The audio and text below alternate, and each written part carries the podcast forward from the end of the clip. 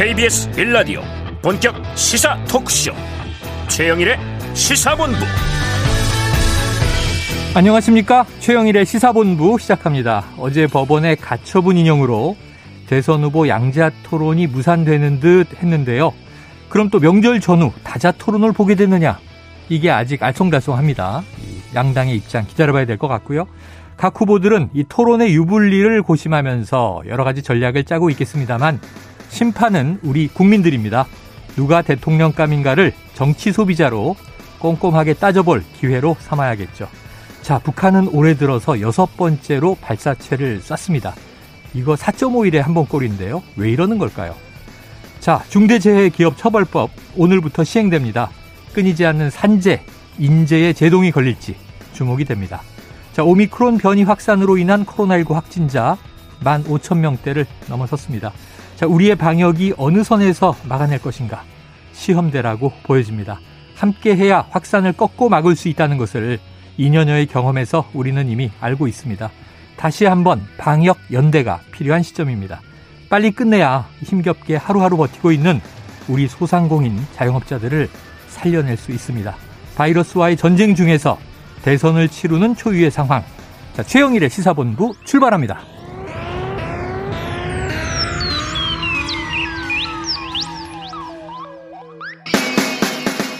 네, 1부에서는요, 오늘의 핵심 뉴스를 한입에 정리해드리는 한입뉴스 기다리고 있고요. 오늘 2부에는요, 더 리더, 대선 후보에게 묻는다. 대선 기획 특집 준비되어 있습니다. 심상정 정의당 후보와 함께 하면서 후보에게 궁금했던 점들 하나하나 풀어보겠습니다. 한 입에 쏙 들어가는 뉴스와 찰떡궁합인 디저트송 신청 기다리고 있으니까요. 오늘 뉴스에 어울리는 노래가 있으면 문자 샵 9730으로 자유롭게 보내주세요. 오늘의 디저트송 선정되신 분께는 커피 쿠폰 보내드립니다. 짧은 문자 50원, 긴 문자 100원입니다.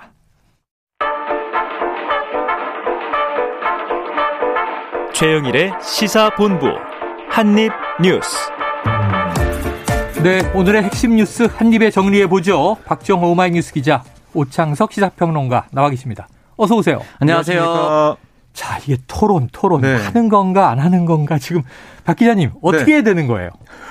해야죠, 토론은. 네, 해야 되는데. 국민들 알 권리가 중요한 거고요. 예. 제가 어제 예측했던 대로 어. 재판부가 이 가처분 신청을 인용을 했습니다. 오, 그래요. 의외로 네. 15년 전에도 이런 사례가 있었습니다 해서 네. 설마 그랬는데 맞았어요. 그 논리로 네. 어제 인용을 했고요. 음. 그러니까 이게 방송사의 재량권은 뭐 인정은 하지만 음. 그것보다 국민들의 알 권리 이게 더 중요하다 이렇게 네. 정리할 수가 있겠어요. 그래서 결국에는 양자 토론 31일이나 뭐 30일 이따 하기에는 어려졌고요. 네. 무산했다고 보시면 되겠고요. 음. 그래서 방송사에서 다시 제안한 게 아, 그러면 31일이나 아니면 2월 3일 네. 그러니까 설 연휴 끝나고죠. 그때 오후 7시부터 9시까지 사자 토론. 네. 그러니까 사당 후보들이 나와서 토론하는 예. 그 시간을 만들 테니까 음. 자 논의합시다라고 제안을 했어요. 예. 그래서 오늘 뭐 이 어떻게 할지 참여할지 말지 그거를 얘기를 하고 내일 룰 미팅을 하자. 어. 이렇게까지 일정까지 네. 제시가 네. 됐습니다. 여기에 대해서 여야 3당 국민의힘을 제외한 여야 3당은 좋다. 30일 합시다. 여기서 이렇게 얘기했습니다. 국민의힘 입장이 조금 묘하게 나왔는데 네. 이 TV 토론 협상 단장입니다. 성일종 의원 발언을 직접 한번 들어보죠. 31일 국회 회의관 혹은 제3의 장소를 잡아서 양자 토론 개최할 것을 민주당에 제안합니다. 법원의 가처분 결정의 취지는 방송사 초청 토론회가 선거에 미치는 영향이 크다는 것으로 방송사 초청이 아닌 양자 간 합의에 의한 토론의 개최는 무방한 것으로 판단이 됩니다. 기 합의된 양당 간의 양자 토론을 실시할 것을 제안합니다. 이와 관련한 세부 사항을 논의하기 위해 오늘이라도 실무 협상하기를 기대합니다. 방송사 초청 사자 토론은 선관위가 주최하는 3회 법정 토론 회의 횟수를 늘리는 것에 불과하지만 필요하다면 향후 사당이 만나 의제, 시간, 사회자 등을 협의할 것을 제안합니다. 사, 사자 토론을 거부한 건 아니에요. 협의해야 네. 한다. 근데 시간이 좀 걸릴 것 같은 느낌적 느낌이 들고 음. 자 문제는 양자 토론 먼저 하자. 네. 그런데 이제 가처분 취지가 이게 지상파에서 방송을 하게 되면 영향력 문제가 있는 거잖아요. 그러니까 그냥 국회나 다른 데서 양자가 토론하자. 그럼 이건 어떻게 지상파 중계가 어렵고 뭐 유튜브 중계하나요? 뭐 그럴 가능성이 하게 있죠. 된다면 네, 하게 된다면은 지상파가 아니라 유튜브 중계도 할 수도 있겠고요. 네. 뭐 종편에서 할 수도 있겠고요. 음. 여러 가지 방안이 있겠지만 근데 중요한 건 양자 토론도 양쪽이 합의를 해야 되잖아요. 그렇죠. 네, 민주당의 입장은 사실상 반대 입장을 내놨습니다. 네. 거부를 했는데 어. 떤 얘기를 했냐면 이 박주민 이 단장의 얘기를 좀 들어보면 음. 아니 이거 지금 보면 어제 양자 TV 토론 금지 가처분 신청이 인용됐지 않냐. 음. 근데 국민의힘이 어제 다자 토론도 괜찮다고 했다가 갑자기 양자 토론을 새롭게 주장하는 것 이거는 법원 판결 무시한 거다. 네네. 사자 토론 회피하려는 수단으로 양자 토론을 사용한 게 아니냐. 어. 이런 의심까지 든다는 거예요. 네. 그러니까 지금 법원의 판단 이후에 다자 토론 사당 후보들의 토론이 이제 목전에 와 있다는 겁니다. 예. 그냥 오늘 내일 논의해서 하겠다라고 하면 다음 주 월요일에 할 수 있다는 거죠. 네네. 설명절 직전에. 그렇습니다. 그래서 그걸 할 수 있고 그게 국민들의 알 권리를 충족하는 차원에서 가장 빨리 효과적으로 할 수 있는 부분인데 네. 왜 이걸 나중에 다시 논의하자고 하고 어. 양자 토론 얘기를 다시 하느냐. 이거는 이 토론 자체를 좀 피하려는 거 아니냐 이런 어. 주장을 하고 있습니다. 이게 또 뭔가 팽팽하게 맞서게 되는데 지금 오평론가님이 좀 해석을 해주셔야 될 것 같아요. 민주당의 속내 음. 또 국민의힘의 속내 자, 그럼 양자 다자 다 어려워지는 거 아닙니까? 이게 제 생각 같아서 다 하면 되잖아요. 어제 제가 이재명 후보 공약을 냈을 때 네. 굉장히 신랄하게 비판하지 않았습니까? 네, 그렇죠, 그렇죠. 오늘은 약간 턴해서 국민의힘 쪽으로 말씀을 드리면 빨리 정치적 센스를 명확하게 밝히세요. 뭡니까? 아, 모두 까기로 활동을 하고 아, 있는데 아, 전형적인 회피 전술입니다. 좀 부끄러운 줄 알아야 돼요. 일단 제가 국민의힘 쪽에 네, 음. 다르게 설명을 한번 해보겠습니다. 네.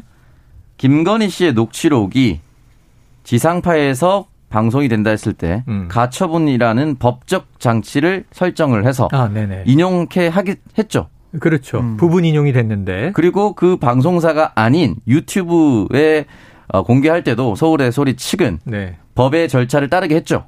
네네, 그렇죠. 지금 방송사 토론 법의 처분을 받았는데 음. 그걸 회피해서 방송사와 법과 무관한 곳으로 가면 어. 된다.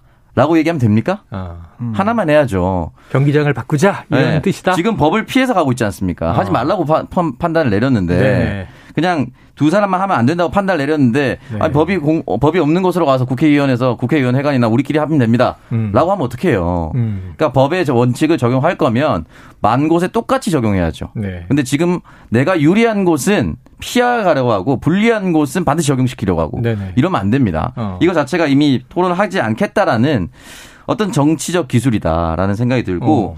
다자 토론을 할 피할 이유가 왜 있죠? 도대체? 음. 음. 왜 굳이 31일이라는 날짜와 네. 왜 굳이 양자 토론을 못 박으려고 하는 것인가? 아. 왜 다른 사람들은 대통령이 되고자 하는데 그 사람 이야기를 절대 들어보려 하지 않는가? 아. 이거 자체가 저는 문제가 굉장히 크다고 봅니다. 음. 그렇기 때문에 이 부분은 제 생각에 처음부터 하지 않으려고 준비를 많이 했었다.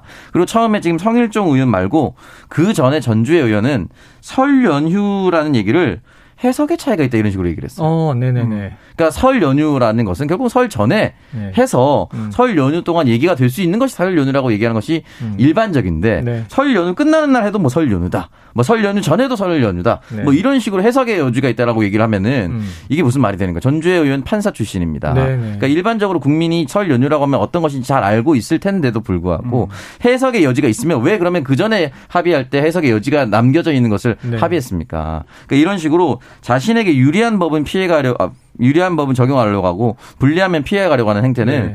굉장히 잘못됐다고 생각이 들고 국민들은 기다리고 있습니다. 예. 지금 음. 윤석열 후보 오늘도 공약을 냈고요. 음. 앞으로도 공약 계속 낼 겁니다. 네. 후보자 등록 당연히 할 거고요. 음. 우리나라의 대통령이 되고자 하는 사람이 이런저런 이유로 토론을 계속 회피하려고 한다는 것은 전 좋지 않다라고 생각이 들고 네. 심상정 후보도 안철수 후보도 이재명 후보도 모두 당일 가처분이 인용된 당일 사자 토론하자. 라고 바로 발표했거든요. 네. 곧바로 발표했습니다. 네. 왜 윤석열 후보 측은 아직까지 양자 토론을 고집하는지, 왜 31일이어만 하는지, 음. 다자 토론은 왜 뒤로 물리려고 하는지, 음. 여기에 대한 명백한 대답을 나눠야죠.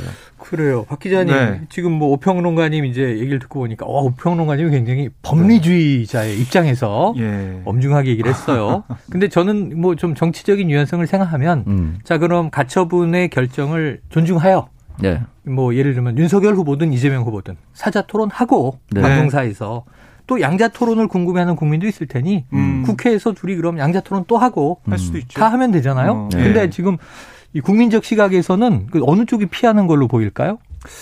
글쎄요. 그 아무래도 31일에 토론할 수 있다. 그 기회가 열려 있다는 걸 봤을 때는 음. 이걸 31일에 다자 토론 안 하겠다고 하는 국민의힘 쪽에서 좀 수세에 몰리지 않을까 생각이 들어요. 네. 그러니까 오늘 윤석열 후보의 입장을 보면 왜 이 양자 토론 고집하냐 이런 얘기가 있었거든요. 네. 여기에 대해서 다자 토론은 검증이 이루어지기 어렵다. 어. 이런 또 이유를 들었습니다. 네 그런데 다자 토론이라고 검증이 안 되는 거 아니거든요. 음. 그 안에서 그 토론이 주어진 시간 또 방식에 의해서 최대한 할 수 있는 건 하는 거죠, 그게. 음. 그러니까 자기한테 유리한 방식이나 경기 진행을 꼭 해야지 한다. 이거는 상대방이 있기 때문에 네. 너무나 나간 게 아니야. 이 지적이 있을 수밖에 없고요. 제가 볼 땐 두 가지 이유가 있지 않을까 개인적으로는. 두 가지 이유? 네, 저희 첫박 기자님의 추정입니다. 네. 윤석열 후보가 그동안 양자 토론 연습만 한 거예요. 어. 다자 토론에 대한 대비가 안 됐죠. 네네네. 그래서 아, 당장 다음 주 월요일인데 어. 그 사이에 준비할 시간이 부족하다. 아주 윤 후보를 가볍게 보이시네요. 아, 왜냐하면 경선 과정에서 16번 동안 다자 토론을 음. 했어요, 아, 이미. 그런가요? 네, 후보가 8명이었다가 4명이었다가 네. 막 이렇게 했지 않습니까? 음. 그, 그런 의미에서 따지면 사실 이게 말이 안 되죠. 다자 토론 해야죠. 아, 다자 토론은 네. 검증이 안 된다는 말은 네. 본인 부정이죠. 그러니까 다자 토론은 네. 제 개인적인 생각은 네. 윤 후보한테 유리해요. 왜냐하면 대장동 문제를 1대 3으로 싸우잖아요. 네. 이재명 후보가 3명한테 질문 받아야 되는데 네. 음. 다만 이 윤석열 후보는 안철수 후보와 네. 대립각이 설 테니까 네. 음. 이때 야권 단일화에서 뭔가 좀 강력한 메시지를 주고받을 기회도 되지 않을까. 그렇죠. 그, 그래서 제가 두 번째 음. 생각한 이유가 네. 바로 안철수 후보를 끼워주지 않겠다. 음. 특히 첫 번째 토론에서 음. 끼워주지 그런, 그 생각이 있는 문제 때문에. 그래서 국민의힘에서도 오늘 뭐라고 했냐면 서울 밥상에서 안철수 떡국을 빼겠다는 거다. 아, 이렇게 또 반발을 뭐. 했습니다. 야, 이거 좀 그러니까 되게 박하게 느껴진다. 네. 떡국을 안 주는 것 같잖아요. 이게 두 어. 가지인 것 같아요. 저도 네. 말씀하셨듯이 안철수 후보를 굳이 같이 서서 띄워줄 필요 없다는 생각이 들 테고 음. 이재명 후보는 안철수, 심상정, 윤석열 후보에게 골고루 대장동에 대한 질문을 폭격받을 겁니다. 그렇겠죠. 근데 이재명 후보만 폭격받느냐? 아닙니다. 음. 녹취록, 그리고 장모 관련된 잔고 증명 위조는 아직 남아 있습니다. 네네. 그 관련돼서 또 윤석열 후보 스스로도 이재명, 심상정, 안철수 후보의 3대 1로 또 폭격받을 거예요. 음. 그러니까 이 부분을 여러 가지로 열었을 때 이재명 후보만 공격하면 좋은데 네. 나도 3대 1로 공격받을 게 분명히 있거든요. 음. 그러니까 이 부분을 회피하고 싶어 하는 상황이 분명히 있을 것이고 특히나 심상정 후보나 안철수 후보는 지지율을 올리기 위해서 노력을 많이 할 겁니다. 어. 그러면 공격의 칼날을 이재명 후보와 안철수 어, 아, 윤석열 후보에게 전부 다 강하게 준비를 하고 나올 거란 네. 말이죠. 그 부분에 있어서 윤석열 후보와 이재명 후보가 둘이서 피 튀기게 싸우면 상관이 없는데 네네. 이게 3대 1로 싸우다가 울컥하거나 네. 욱하거나 어. 이런 것들이 이재명 후보가 아닌 심상정 후보의 질문이나 어. 안철수 후보의 질문에 의해서 그렇게 된다면 더 타격이 크거든요. 네. 특히나 안철수 후보 같은 경우는 지지율이 굉장히 두 자릿수까지 나오고 있기 어. 때문에 음. 이 부분에 있어서 그 리스크가 크기 때문에 리스크를 최대한 네. 제외하기 위해서 음. 배제하기 위해서 음. 캠프 측에서도 그렇게 전략을 짜고 있는 것 같은데 그래요. 음, 좀 저는 그렇습니다. 이게 결국은 대통령 뽑는 거거든요. 네. 제왕적 대통령을 없애자 뭐 이런 얘기를 하기 음. 전에 나는 어떤 대통령이 될 것인가 한번 돌아봐야 된다고 생각합니다. 모든 후보가. 네. 지금 뭐 이재명 후보도 관련돼서 입장을 간단하게 내놨는데 네. 토론 형식에 구애되지 않고 하면 될 텐데 자꾸 복잡하게 하는 것 같다. 뭐 이런 음. 입장을 내놨습니다. 자, 어쨌든 뭐 각각 유불리에 대한 고민들이 있겠죠. 그런데 어쨌든 이 사자 토론 복잡성은 높아질 것 같네요. 그래서 음. 미리 예측하고 대비하기는 쉽지 않겠다. 네. 사실은 이게 뭐 본인의 평소 소신을 음. 담담하고 진솔하게 이야기해야 음. 국민들에게 전달되지 않겠는가. 네. 항상 제일 중요한 건 진심이죠. 뭐. 네. 자, 좋은 토론이 양자든 다자든 네. 많이 좀 국민들에게 선보여지기를 기대하면서 이게 섭섭한 뉴스예요. 왜냐하면 네. 이 자리에 나오셨어요. 음. 그래서 내가 대통령병 환자라는 말까지 감수하면서 나온 이유는 아. 하고 얘기를 하시고 저녁 있는 삶을 씩씩하게 음. 노래도 하셨는데 손학규 후보 네. 왜 지금 사퇴하는 겁니까? 네, 오늘 잠시 뒤 오후 2시 반에 음. 사퇴 기자회견을 예고를 했습니다. 아직은 안 했고 2시간 남았군요. 그렇습니다. 이 계속해서 지금 보면은 지지율 변화가 좀 없는 상황 음. 그리고 지금까지 상황 봤을 때 국민들의 관심을 끄는데 좀 부족했다 이 점을 얘기하면서 오늘 사퇴할 걸로 보이는데요. 네. 사실 손학규 이전 대표가 외쳤던 게 바로 재앙적 대통령제 폐지였거든요. 네네. 근데 이게 여기에 대한 뭔가 감흥이나 사람들의 관심이 커지지 않았던 것들 이걸 계속 외쳐봐야 좀 뭔가 계속 소외될 수밖에 없는 그런 부분들 판단을 한 걸로 예상이 되고요. 네. 어, 결국에는 손 대표가 이렇게 네 번째 대권 도전에서 중도 하차하게 됐습니다. 어, 자, 두 시간 남았는데 사퇴가 아닐 가능성은 없어요? 아, 이 문자로 기자들한테 어, 사퇴라고 사퇴 기자회견이라고 공지했습니다. 사퇴 기자회견이다. 네. 이게 좀 슬픈 음. 일인데 이제 손학규 전 대표 리스크라고 하죠. 손학규 네. 징크스. 손학규 대표가 뭔가 큰 결단을 하면은 더큰 일들이 갑자기 네. 북한이 막 연평도 표격을 한다든지 네. 뭐 이재용 부회장이 구속이 된다든지 음. 사퇴 기자회견을 한다고 했는데 지금 큰 일이 안 일어나는 거 보니까 이건 그냥 그대로 갈 것 같다는 생각이 들고 좀 안타까운 것이 네. 제왕적 대통령제를 폐지하겠다, 87 체제를 청산하고 70하고 열겠다는 것은 2016년부터 말씀하셨습니다. 어. 그러면 제가 이 이야기를 하는 이유는 음. 2016년부터 2020년, 22년 지금 6년이 지난 동안 어젠다가 안 바뀌었어요. 어. 이거는 어떻게 보면은 스스로 쇄신하지 못했다라는 것을 입증하는 것이기 때문에 네. 저는 개인적으로 좀 안타깝습니다. 왜냐하면 그 전에 뭐 경기도지사라든지 어, 그리고 국민 속으로 들어가기 위해서 민심 대장정 100일이라든지 음. 그런 건 저는 굉장히 유의미한 활동이라고 생각을 네. 들었거든요. 그리고 만고의 대통령이나 정치인의 슬로건 중에 저녁에 있는 삶만큼 오랫동안 기억되는 슬로건이 있습니까? 아, 맞아요, 맞아요. 너무나도 쉽게 얘기해서 모든 것들을 응축해 놓은 말이었어요. 음, 음. 뭐 지금 모든 후보들이 나오는 뭐 이재명 후보의 무슨 대전화 이런 것보다 훨씬 낫습니다. 뭐 이제 주 4.5일, 주 4일 뭐 네. 뭐 이런 경쟁들 하고 있죠. 네, 뭐 주 52시간제 이런 거 다 떠나서 저녁에 음. 있는 삶만큼 딱 직관적이고 알아듣기 쉬운 말이 없었는데 음. 그 슬로건보다 본인 스스로가 성장하지 못했던 부분이 좀 가장 뼈아팠다라고 저는 생각이 듭니다. 네, 그래요. 자, 아쉬움들을 표해 주셨습니다. 네 번째 대권 도전했던 손학규 후보. 뭐약 2시간 후에 후보 사퇴를 하면 이제 이번 레이스를 멈추게 됩니다. 자, 이 김종인 전 국민의힘 총괄 선대위원장. 자, 이재명 후보가 만나자면 만날 것이다. 이런 얘기를 했다는데. 네. 무슨 뜻이에요? 그러니까 이 김종인 전 위원장이 어제 오마이티비와 인터뷰에서 네네. 얘기한 게 있는데 이재명 후보와의 인연을 어. 강조를 했어요. 그러니까 2016년 김종인 전 위원장이 민주당의 음. 대표로 있을 때 그때 이재명 당시 성남시장이 단식 농성을 했습니다. 음. 기억하시겠지만은 정부의 지방 재정 개혁안 반대 네. 이걸 주장하면서 광화문에서 단식을 했는데 단식 11일째 그때 건강이 악화됐을 때 어. 김종인 대표가 아 이제 그만 단식 풀고 어. 병원으로 갑시다 라고 얘기하고 설득해서 어. 병원으로 가서 네. 그때 안 왔으면은 뭐 생명이 위험했을 수 있다 오. 이런 판단까지 받았거든요. 그래서 이재명 후보가 나중에 뭐 생명의 은인이다 네, 김종인 네, 네 대표가 네. 그런 인연이 있어요. 그래서 어제 인터뷰 와중에 나온 얘기가 뭐냐면 이 후보는 이재명 후보는 제게 가끔 안부 전화도 고 그랬다. 어. 인간적으로 내가 잘하는 사람이다. 음. 그렇게 얘기하면서 본인이 그러니까 이재명 후보가 아, 만나보겠다고 나를 만나보겠다 그러면 만날 수 있다. 어, 왜 내가 그걸 거부하겠냐. 어. 그래서 만나게 된다면 뭐 정치인이자 대통령 후보로서 상식적으로 필요한 얘기는 해줄 수 있다. 네. 이런 얘기를 했어요. 그러니까 어떻게 보면은 이재명 후보의 인간적인 인연이 남아 있고 살아 있기 때문에 지금 현재 상황에서 뭔가 도움이 될 수 있는 말, 뭐 상식적인 예. 말이라고 했지만 도움이 될 수 있는 말을 해줄 수 있는 거 아니냐. 네. 그래서 주목을 좀 받고 있고요. 어떤 말을 할지 음. 정말 만날 수 있을지 이거 좀 지켜보는 건데 하지만 이걸 또 견제하는 목소리가 있습니다. 네. 바로 이준석 국민의힘 대표가 어. 한 라디오에 나와서 김종인 전 위원장의 이 말을 듣고 아니 그건 상식적인 음, 이 발언 이게 무서운 발언이 많았다. 어. 그러니까 김전 위원장을 독대하면 상식적이라는 발언이 무서운 발언이 많았기 때문에 어, 어 이 뭐 진짜 마음에 안 드는 사람한테는 면전에 당신은 안 돼. 이런 얘기도 했는데 어. 이재명 후보가 만나는 게 좋은 건지 아닌지는 판단해 본 다음에 그런 자리 만들어야 될 거다.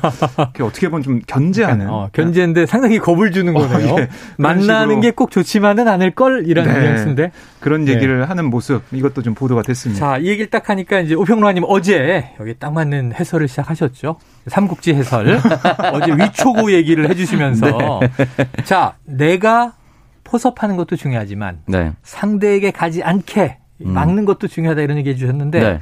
저 이거 어떤 김종인 전 총괄이 이런 얘기했을 때는 네. 그냥 한 얘기는 결코 아닐 거예요. 그럼요. 정치적 포석이고 자 그러면 이제 윤석열 후보 측 또 이준석 대표 또 지금 이제 이재명 후보 측 음. 어떻게 계산하고 있을까요? 그러니까 어제 같은 경우는 이제 이재명 후보와 연락을 취하면서 민주당이 음. 다시 김종인 선대위원장이 국민의힘으로 돌아가는 걸 막기 위한 노력을 해야 네, 된다고 네, 했는데 음. 지금 상황이 바뀌었습니다. 네. 이준석 대표가 어. 이재명 후보 만나는 게 진짜 좋은지 생각해봐야 된다는 것은 네. 이재명 지금 이제 이준석 대표가 어. 김종인 선대위원장이 민주당으로 못 가게 막고 있는 겁니다. 그렇죠, 그렇죠. 지금 어제 오늘 상황이 딱 바뀌었어요. 네. 정확하게 못 가게. 어. 근데 지금 상황으로 봤을 때는 김종인 선대위원장이 김건희 씨 녹취록에서 그 할아버지 오고 싶어 했었다. 아. 오고 싶어 해. 라고 얘기하게 많은 잔치상, 네. 잔치집 그렇게 얘기를 했기 때문에 김종인 선대위원장 성, 성정상 네. 돌아가기 어렵습니다. 네네. 그렇게까지 음. 모욕을 들었기 때문에 그렇다면 이재명 후보 입에서는 쓴소리를 듣더라도 네네. 무조건 만나야죠. 어. 떻게 만날 수 있다면 듣고 음. 우리 쪽에 선대위원장으로 갑자기 올 수는 없겠지만 어. 얘기 듣고 이 부분은 정말 시대의 어른이었기 때문에 네. 받아서 따르겠다. 어. 라고 하면 되죠. 당신은 안 되라는 얘기를 만나는 자리에서 하진 않을 거라고 봅니다. 네네. 그건 쉽지 않아요. 이미 대통령 후보가 됐기 때문에. 어.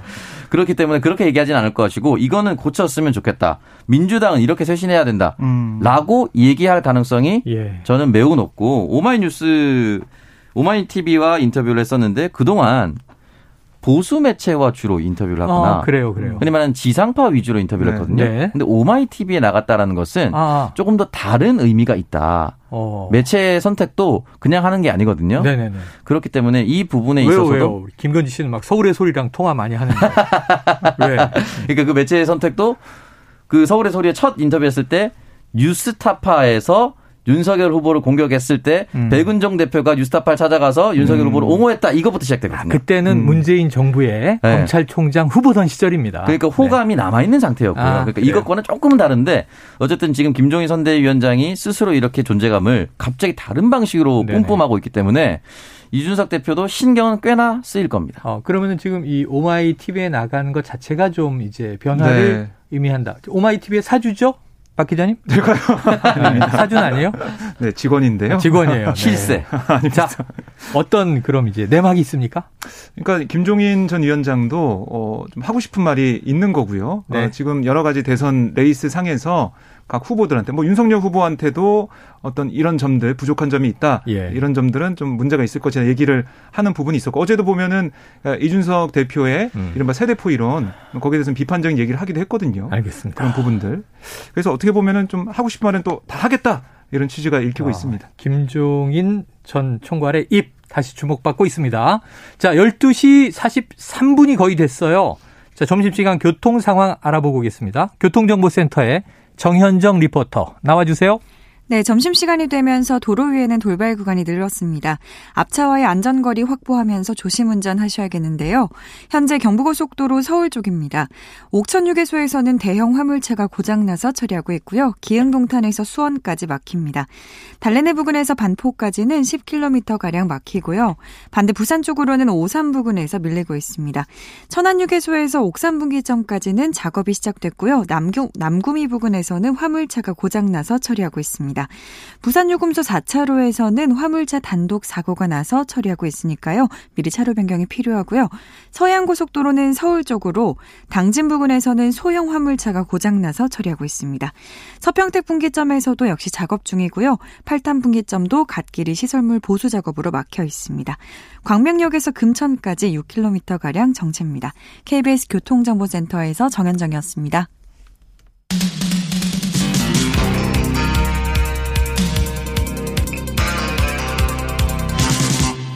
최영일의 시사본부. 네, 교통 상황 알아보고 왔습니다. 자, 다음 이슈로 넘어가기 전에 하나 이 좀 앞날을 위해서 여기서 좀 고리를 걸어보죠. 자, 그래서 이재명 후보, 김종인 전 위원장 만납니까? 안 만납니까? 오평론가님. 유의미한 터닝 포인트가 있다면 네. 만날 것이다. 예를 들면 이재명 후보가 요청하면 안 만날 이유가 없다니까 네. 전화 오면 만나요? 그러니까 이제 요청을 어떤 터닝 포인트를 만들 겁니다. 네. 그냥 오늘은 김정희 선대위원장 만나러 가는 날 이게 아니라 어. 어떤 걸 하는데 이게 참 부족한데 아, 이걸 좀 해안을 주실 분이 없을까 하다가 어. 결국은 김종인 선대위원장밖에 없어서 만났고 어. 이 해안을 듣고 이거는 민주당 차원에서 그리고 대선 후보 캠프 차원에서 그대로 받아들이기로 했습니다. 네. 정도의 서사를 만들 수 있을 아, 때 만날 겁니다. 명분을 만든다. 그렇습니다. 저녁을 먹다가 어 이게 소주가 왜 안 따지지? 김정인 위원장 궤락대로 이런 거 아니겠죠? 그러 예. 박 기자님 네. 만납니까 만납니까? 저는 만날 거라 생각을 해요. 아, 만날 것이다. 왜냐하면은 이렇게 인터뷰에서 이, 이 생중계된 인터뷰에서 뭐 만날 수 있다라는 얘기를 한 건 연락이 오면은 만날 거라는 걸 아, 얘기한 그러게요. 거죠. 느낌이. 그러니까 이재명 후보 입장에서도 지금 어떻게 보면 중도 표심이 중요한데 네. 김종인 전 위원장이 좀 상징하고 있는 네. 그 표심, 그 층이 있기 때문에 어. 만나서 고견도 들어보고 뭐 상식적인 얘기를 한다고 했는데 네. 그게 또 이재명 후보한테 도움이 될 가능성이 크지 않습니까? 그렇죠. 꼭 만날 거라고 저는 생각합니다. 알겠습니다. 지켜보죠. 오평론가님이 아까 교통 상황 나갈 때 어, 정말 존재감이 대단하신 어르신이다. 그런 것 같아요. 나도 저렇게 늙어가고 싶다. 이런 얘기 했는데 네, 오평론가님의 롤모델 이죠. 자 넘어가 보겠습니다. 지금 이 대법원 판결 오늘 오전에 나왔죠. 정경심 네. 교수 어떻게 됐습니까? 네, 지금 정영신 교수가 정 교수가 받았던 혐의가 자녀 자녀 입시 비리와 사모펀드 관련 자본시장법 위반 등 혐의였는데 1심과 2심에 이어 상고심에서도 유죄로 인정돼서 징역 4년의 실형이 확정됐습니다. 네. 아, 그러니까 이 이른바 이제 조국 사태로 인해서 검찰이 2019년 8월에 강제 수사에 착수했거든요. 음. 그 이후 한 2년 5개월 만에 나온 아, 대법원의 벌써. 확정 판결이라고 보시면 되겠습니다. 예, 뭐 사실 이 동양대 이 PC 증거 능력 이게 뭐 인정되지 않는다. 라는 얘기 이런 것들이 좀 재판 과정에서 네네. 나오긴 했었는데 대법원은 이걸 인정했고요. 음. 어, 유죄를 확정하는 그런 판결을 내린 상황입니다. 아 그러면은 이 그 동양대 PC의 증거 능력을 인정하지 않겠다라고 했는데 오늘 최종 판결을 보면은 그 PC의 증거 능력이 인정된 건가요? 포함된 그렇, 건가요? 그렇습니다. 네. 그래서 뭐 사실 조국 전 장관 재판에서 재판부가 네. 증거능력이 인정 안 된다라는 얘기를 했었는데 음. 뭐 재판부가 앞으로도 변경될 가능성 여기까지 제기가 되고 있어요. 네, 네 여러 가지 의미가 있습니다. 특히 오늘 이제 속보를 보고 눈에 띈 이유는 엊그제는 이제 윤석열 후보의 장모 네. 어, 최모 씨 음. 이게 그 요양병원 부정 수급 사건에 대한 2심 항소심이 네. 무죄가 났잖아요. 네, 책임 면제각서 관련된 내용이죠. 그런데 이제 이게 다 흔히 가족 리스크 안에 포함되는 건데 음. 지금 뭐 이 저 정경심 교수 조국 전 장관 부인됩니다만 민주당에는 또 조금 타격이 있지 않을까요? 어느 정도 타격이 있을 텐데 근데 그렇다고 해서 큰 판을 흔들 수는 없다. 왜냐하면 지금 음. 조국 전 장관이 대선 후보가 아니거든요. 네네. 그렇기 때문에 이 최일선에서 물러나 있고 음. 민주당의 당직이 있는 것도 아니고 지금 음. 청와대 공직자도 아니기 때문에 이 부분은 이 부분대로 어느 정도 민주당이 약간의 꾸지람을 다시 한번 듣고 지나갈 수밖에 없는 네. 지나갈 수 있는 상황인데 이게 결과만 보고 따지면은 결국은 윤석열 후보의 장모는 아무런 문제가 없었다 해당 사건에 대해서 네. 정경심 교수는 유죄다 이렇게가 나왔지만 음. 그 최은순 씨 관련해서는 무죄가 나왔을 때 1심과 2심이 너무 뒤바뀐 내용. 갈렸죠. 그래서 왜냐면은 병원과 관련돼서 내용을 알 수 없었다라고 네. 했지만 사위가 병원 행정처장 행정 원장으로 일하고 직원 면접도 뽑았는데 몰랐다? 라고 하는 게 좀 애매하다라는 것이 남아있는 네네. 네. 여운이고 정경심 교수 같은 경우는 여러 가지가 있지만 증거 은닉 그러니까 PC 같은 거를 증거 은닉한 것이 과연 법적으로 처벌할 수 있는가 없는가 예를 들어서 그런 겁니다. 네. 도둑이 경찰과 맞닥뜨려서 음. 경찰이 거기서 했는데 도둑이 도망갔어요. 음. 도망갔을 때 명령 불행 도주죄를 추가하거나 그렇지는 않거든요. 그러니까 왜 그러냐면 그러니까 인간의 본성상 도망갈 수밖에 없는 상황이기 때문에 어. 그거를 추가 범죄로 뭐 넣거나 이렇지 않아요. 그렇기 때문에 자신과 관련된 내용이 범죄 행위가 있다라고 예를 들어서 했을 있다면 그 PC를 가져가거나 이렇게 은닉하는 거를 범죄로 치지 않아요. 그래서 1심에서는 네. 공범으로 분류해서 음. 무죄를 했고 2심은 이걸 뒤집어서 유죄로 인정을 한 거죠. 어. 그러니까 1심과 그럼 1심 판사는 잘못된 판결을 내린 것인가? 네. 왜 2심 판사는 바꾼 것인가? 음. 이런 부분에 논쟁이 남아 있으나 네. 결과적으로는 2심이 유죄가 나왔기 때문에 민주당은 이걸 1심과 다르게 2심을 유죄다 이걸 계속 끌고 가서 다시 무죄다라고 얘기할 수는 없습니다. 지금 대선 상황이라서. 음. 그렇기 때문에 아마 이 부분대로 어, 받아들일 수밖에 없는 상황이지 않을까라는 생각이 듭니다. 네. 근데 이건 이제 대법 판결인데 음. 대법은 이제 법리 심사만 하니까 음. 10년 이하의 경우에 양형을 건드리지 않잖아요. 음. 근데 이게 유죄인데 만약에 법리가 틀렸다고 하면 무죄 취지의 파기환송을 하죠. 보통 다시 음. 재판해야 된다. 그런데 이제 일단은 그냥 이 법리상 문제가 없다라고 하니까 4년형은 그냥 유지가 된 거예요. 네. 이 2심에서의. 네. 그런데 이런 거죠. 이게 워낙 정치적인 사건으로 이게 크게 번지다 보니까 음. 민주당 지지층 내에서도 조국 전 장관이 음. 당시 윤석열 검찰총장에게 정치적인 수사와 기소를 당한 것이다라는 또 여론이 한쪽에 있었어요. 네, 친조국 반조국으로 갈렸던 적이 있는데 음. 이 대선에는 지금 큰 변수는 되지 않는다가 우평론가님의 이제 해석이고 음. 박 기자님 어떻게 보세요? 저는 이게 공교롭게도 어, 이 윤석열 후보의 장모 어, 최현순 씨이 음. 판결과 좀 맞물려서 나왔기 때문에 네. 여기에 대한 비교 판단이 유권자들 사이에서 있을 거다 어느 정도 음. 그런 생각이 드는데요. 특히 이 장모 최 씨 변호인이 이번에 항소심 재판장과 뭐 5년 동안 같이 근무를 했고 그다음에 대학 동문회 연수원 동기다. 네. 이런 게 계속 보도가 되고 있지 않습니까? 음. 그래서 이런 게 작용한 게 아니냐. 근데 사실 이 법원에서도 이렇게 인연이 있는 사람은 뭐이 이 재판장으로 못 하게 돼 있어요. 제도가 있는데 예.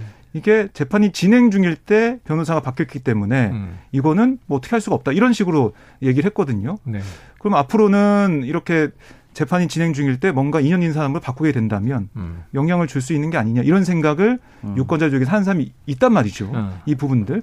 김건희 씨 녹취록에서도 이 수사나 아니면 조국 전 장관 같은 경우에서 김건희 씨가 뭐라고 얘기했냐면 가만히 있었으면 이렇게까지 안 됐다. 어. 불쌍하다라고 얘기했거든요. 네네. 근데 결과 이렇게 산 진영사에 나왔는데 이 내용과 그러니까 어떻게 보면은 좀 수사를 세게 했고 네. 어, 괘씸해서 이렇게 했다라는 어, 얘기가 나오는 상황에서 장모 최 씨의 무죄 판결이 나왔다. 음. 이거는 뭔가 어, 공평성에서 문제가 있다, 공정에서 문제가 있다는 얘기도 나올 법합니다. 네, 아이고 어제 제가 본 굉장히 이제 흥미로운 보도는 이건 또 다른 이제 무속인인데 음. 김건희 씨와 통화를 하는데 이 조국이 대통령이 되는지 물어봐. 라는 음. 이제 윤 후보의 목소리가 들렸다는 주장이 나왔어요. 네. 그래서 이제 조국이라는 이름이 또 등장했는데 자 음. 일단 재판 결과 두 개가 선거에 어떤 영향을 미칠지는 예, 오롯이 국민의 판단이다 이렇게 말씀을 드리겠습니다. 자 짧게 오늘 윤석열 후보와 이재명 후보 오늘은 어떤 이제 활동하고 있습니까?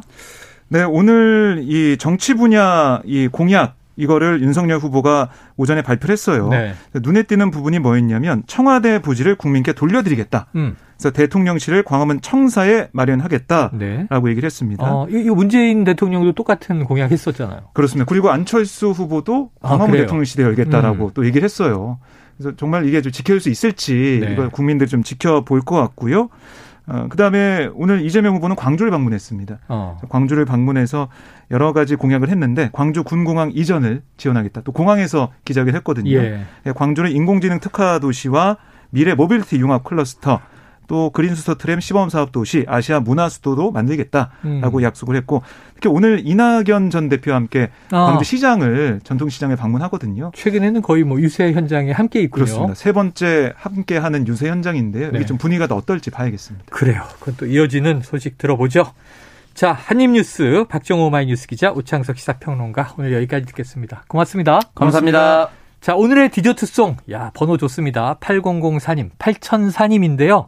이 8004님께서 오마이 TV에 김종인 위원장이 나왔다니 갑자기 오마이걸 노래가 듣고 싶네요.